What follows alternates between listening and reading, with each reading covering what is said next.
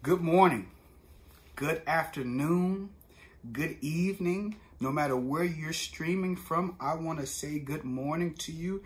I am excited to have you joining us for day nine of our 21 day word fast. And today we're talking from the subject doing your own groundwork doing your own groundwork. I know you had you're like what what are we talking about today?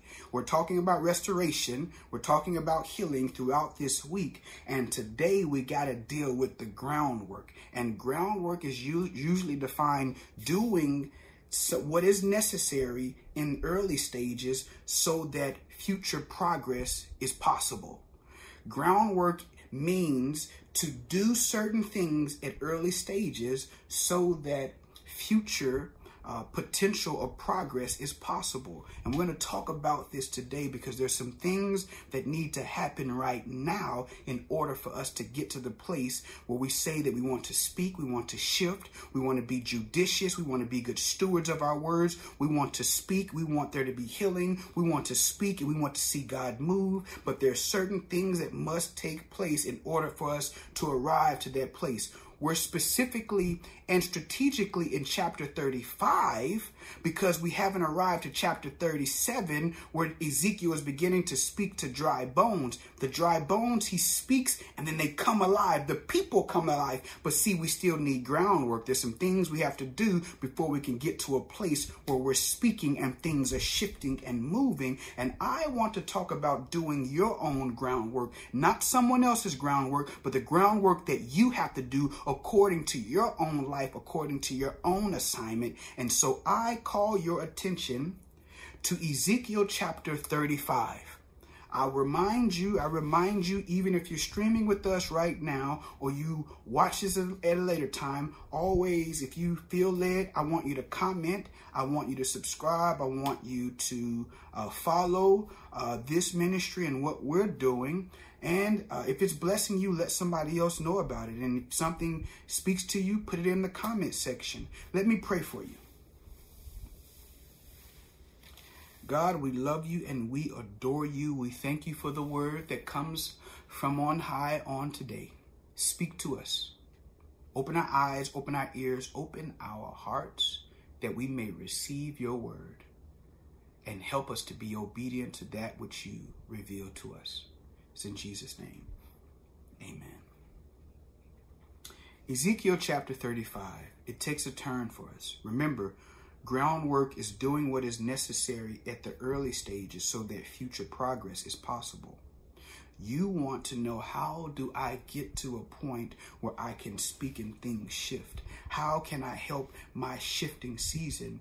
There are things that have to be done first. This is why this week we're dealing with healing and restoring broken and wounded areas. Healing and restoring broken and wounded areas. It is very important that we realize that because there's some things that we must do that Ezekiel and God both are going to reveal to us even on today.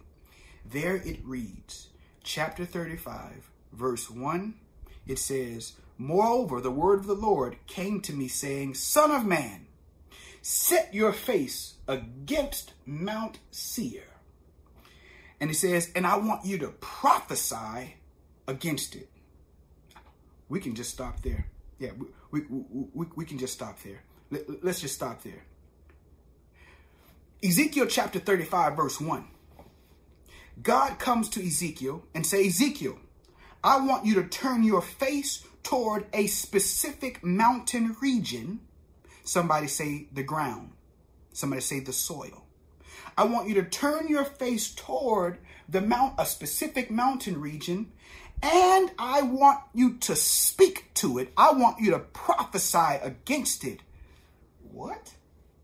I don't, why would God tell Ezekiel, who he's teaching how to use his words, Remember? He's teaching Ezekiel how to use his words. He had him silent for 13 years, but now he's speaking on his own will and volition, and he knows how to speak now. And he says, I want you to speak to the ground, because essentially that's what he's telling him to do. I want you to prophesy against Mount Seir. No, he didn't say, I want you to pro- prophesy against the people in Mount Seir. Yes, I'm sure they're a part of the prophecy, but he's specifically telling him, I want you to speak against the, the, the ground. I want you to speak against the soil. Why do we know this is specific? Because in chapter 34 of Ezekiel, God tells Ezekiel specifically, I want you to talk to a specific people. Those are the shepherds. The shepherds weren't doing what they were supposed to be doing. This is the pastors or the leaders of the congregations. They were taking advantage of the people, and God sent Ezekiel to speak specifically to a people, a specific people.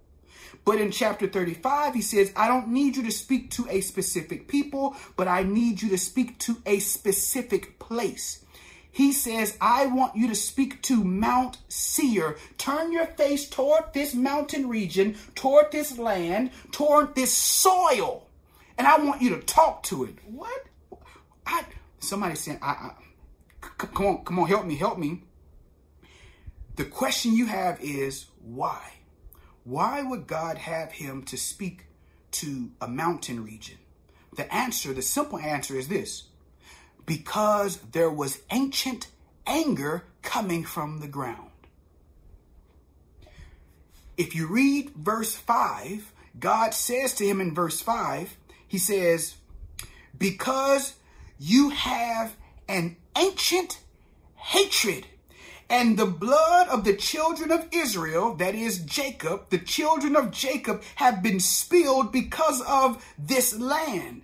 He now tells him, I want you to speak against this land because there is ancient anger coming. Ancient anger, when you look up that word, it means eternal anger. It means there is a perpetual anger coming from Mount Seir, a perpetual anger. There is a, this is an angry place. This soil is angry. The only way the soil can be angry is because the participants and the inhabitants who lived there was also angry. How do I know this? Just follow me. I'm here to, I'm here to help you. If you read chapter Genesis chapter 36, you will discover that Esau and Jacob. They were brothers, right?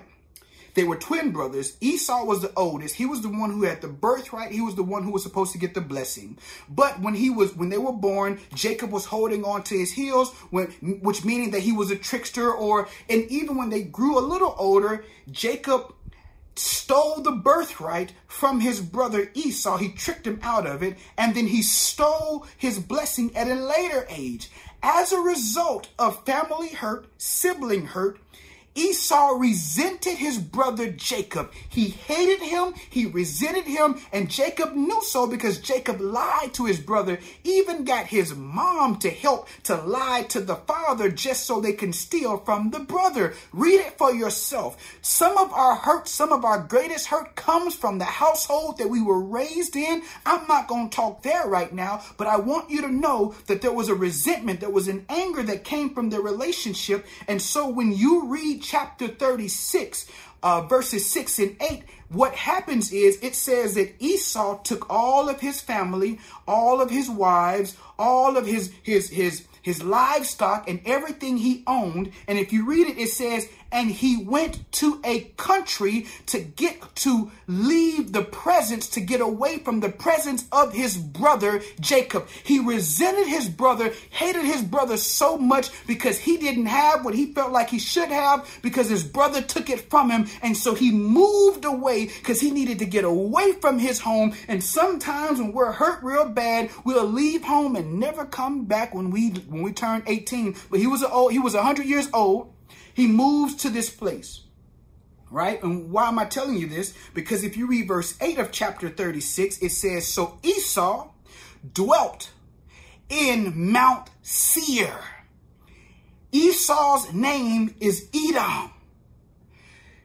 If you read chapter 33 of Genesis, you will discover that Esau and Jacob they reconciled and Jacob tried to give his brother all kinds of money because he wanted to him to forgive him and they hugged and they cried, they wept and then they went their separate ways. Esau went to to to to Seir and Jacob went to another place. We they looked like they reconciled, but when Esau left, he still had unresolved emotions. He still had an hatred for his brother. He didn't like his brother, although he said everything is good. I forgive you. There was still deep, there was still anger on the deep down on the inside of him. So much so that when you read Ezekiel chapter 35 and you go to verses 3 and 4, you will hear it. It says that God is telling Ezekiel, I am against you. I will stretch out my hand against you and make your land, this entire land, desolate, and your city shall be desolate. And in verse 5, it says, Because you have an ancient anger and have shed the blood of the children of your brother by the power of the sword in their time of calamity. Just pause there. I know it's a whole lot going on. That's why I want to give you the Isaac paraphrase version. What's happening here is this when Esau left and he moved to to to Edom and he moved to Seir and Israel stayed where he or Jacob stayed where he was, his name became Israel. So all of the Israelites are descendants of Jacob, right? And so there came a time when the Babylonians decided to take over Israel, Jacob and all of his descendants. And you would think that the Edomites, who are the descendants of Esau, you would think that they would help their brother. The problem is, read the book of Obadiah, Obadiah, one chapter. If you read Obadiah, it's God talking to Esau and all of his descendants. The problem is this when the Israelites, that is Jacob, when they needed their help from their brother later on in life, even after Esau died, they helped the Babylonians to take the Israelites captive. The reason why they did this was because they were taught in anger. And so there is a generational anger that is passed down because Esau never dealt with the anger he had against his brother that happened when they were children. And so he left and he taught his children how to hate. And so there is a real, literal generational anger and there is blood shed in Mount Seir because of what they did against the Israelites. But God saw everything and the land absorbed everything. The ground absorbed all of the pain. Mount Seir is an angry land. It's an angry place. Why? Because the inhabitants who were there were also angry. I, am gonna, I'm, I'm gonna, gonna try to hurry up. This is why God tells Ezekiel to speak to the soil, speak to the ground, speak to Mount Seir, because we can't overlook the ground. The ground can't be overlooked. The place can't be overlooked. Somebody say the place. The location can't be overlooked. The place can't be overlooked. The ground, the soil cannot be overlooked. You can't overlook the soil. If you want to find healing, don't forget about the soil. Don't forget about the location. The location needs to be healed killed too. What are you talking about? Cain and Abel, come here for a moment. Cain killed Abel in chapter 4 of Genesis. Cain killed his brother Abel. God comes to, to Cain and says, where, where is your brother? Cain says, I don't know. I'm not my brother's keeper. And then God says, What have you done? He says, The voice of your brother cries out to me from the soil. The ground was burdened at the location of Cain's actions. So where Cain killed Abel, the soil absorbed the sin, the soil absorbed the pain, and so the pain was emanating from the ground. Therefore, God said, I can hear what's what happened from the ground because the ground is hurting. The ground has sin. The ground has offenses because you can't forget about the location on your way to 100% restoration. I'm trying to help somebody here. I, I, I calm down. When we think about healing, when we think about restoration, we only think about what we have done to the person or the people. We very rarely think about what we have done to the place. When we think about healing and restoration, we'll say, I, we'll say, forgive me, I'm sorry, I repent to the person, to the people, and even our own selves. But very rarely do we think about the place because the place absorbs the, the, the sin, the place absorbs the offenses. What are you talking about? This is why when you see Second Chronicles chapter 7, this is what God says. If my people who are called by what? My name, if they do what? If they humble themselves and do what? If they seek my face, what, what, what, uh, and if they turn from their wicked ways, what does he say? He says, I will hear them from heaven. And then he says, I will forgive them their sins. But you do the text injustice if you don't keep reading. Somebody say, keep reading. He says, I will forgive them of their sins and I will heal their land. God says, I will heal the land of my people who ask for forgiveness and turn from their, their, their wicked ways. He says, I will heal not just them, but I will heal their land. Why would God need to heal a land if it doesn't absorb sin, pain, resentment, or any offense? If it doesn't absorb anything, if it doesn't have or hold anything, why would God need to heal a land? God is saying, I need to heal a land because the land also needs healing, not just the people. If you want to get to where you say you want to go, don't forget about the land. This is why he says the land has an ancient anger. He says, Speak to Mount Seir. Why? Because there is an ancient anger there. It's an ancient anger in that land because the inhabitants who were in that land were angry. And because they were angry and because they sinned and because they killed people on that land, the, the land itself has, has absorbed the blood, absorbed the sin, and the land needs to be healed too. And your mouth is going to be the reason that the land where you are is going to be healed. The, the land needs healing too. The land needs healing too too. Somebody say the place needs healing too. Sinful actions in Seir was a result of anger. Because Esau never healed emotionally, it led to an anger that led to a generational anger. So not only do the people of Seir need to be healed, but the land also needs to be healed as well. And if the land is not healed, it's going to help perpetuate the sin and the cycles that it has always perpetuated. Don't forget about the land. We think about healing people, but we never think about healing the soil. We always think about healing the people, but we never think about healing the soil. The soil needs healing too. This is why we say groundwork. Do your own groundwork. Groundwork is doing what is necessary now in the early stages so that future growth, future process, progress is possible. We can't get to chapter 37 and speak to the bones and the bones come to life. We can't get to a point in our lives where we speak and people come to life. We can't cause people to come to life. We can't speak life to people if we don't do the groundwork and some of the ground in our lives is still ugly. Some of the ground in our lives is still burdened from something you've done or something you've experienced. And we need to plead the blood of Jesus over the place. Number one, and I'm almost done. In order for there to be a restoration of people, there also there often always or there oftentimes need to be a restoration of places. Let me say it again. In order for there to be a restoration of people, there often needs to be a restoration of places. This is why God sends him there.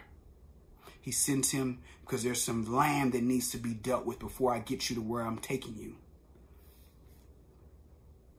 Second thing is this the real process to healing is not just spiritual, it's not just physical, it's not just emotional, but it's also geographical.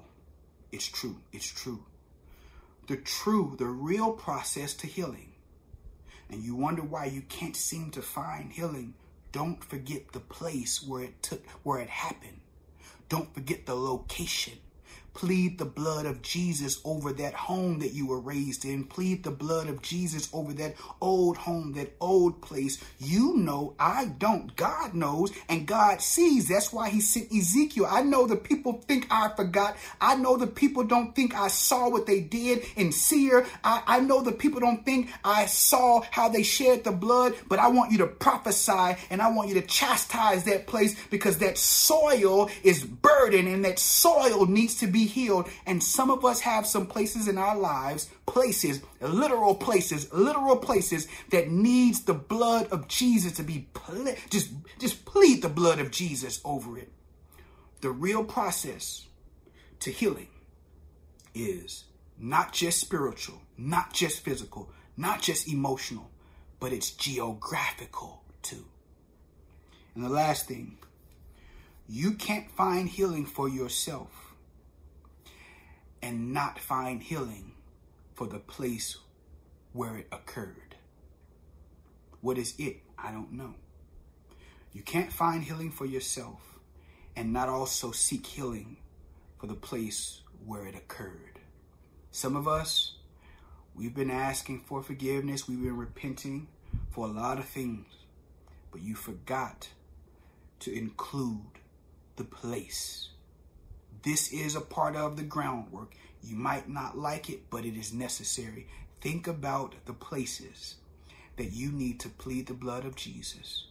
Because healing is not just physical, it's not just spiritual or emotional, but it is a geographical. If my people, if they will humble themselves, if they will seek my face, if they would just call on me, and God says, I will hear them. I'll hear them from heaven. I'll forgive their sins. And then I'll come and heal their land. Mount Seir was an angry land.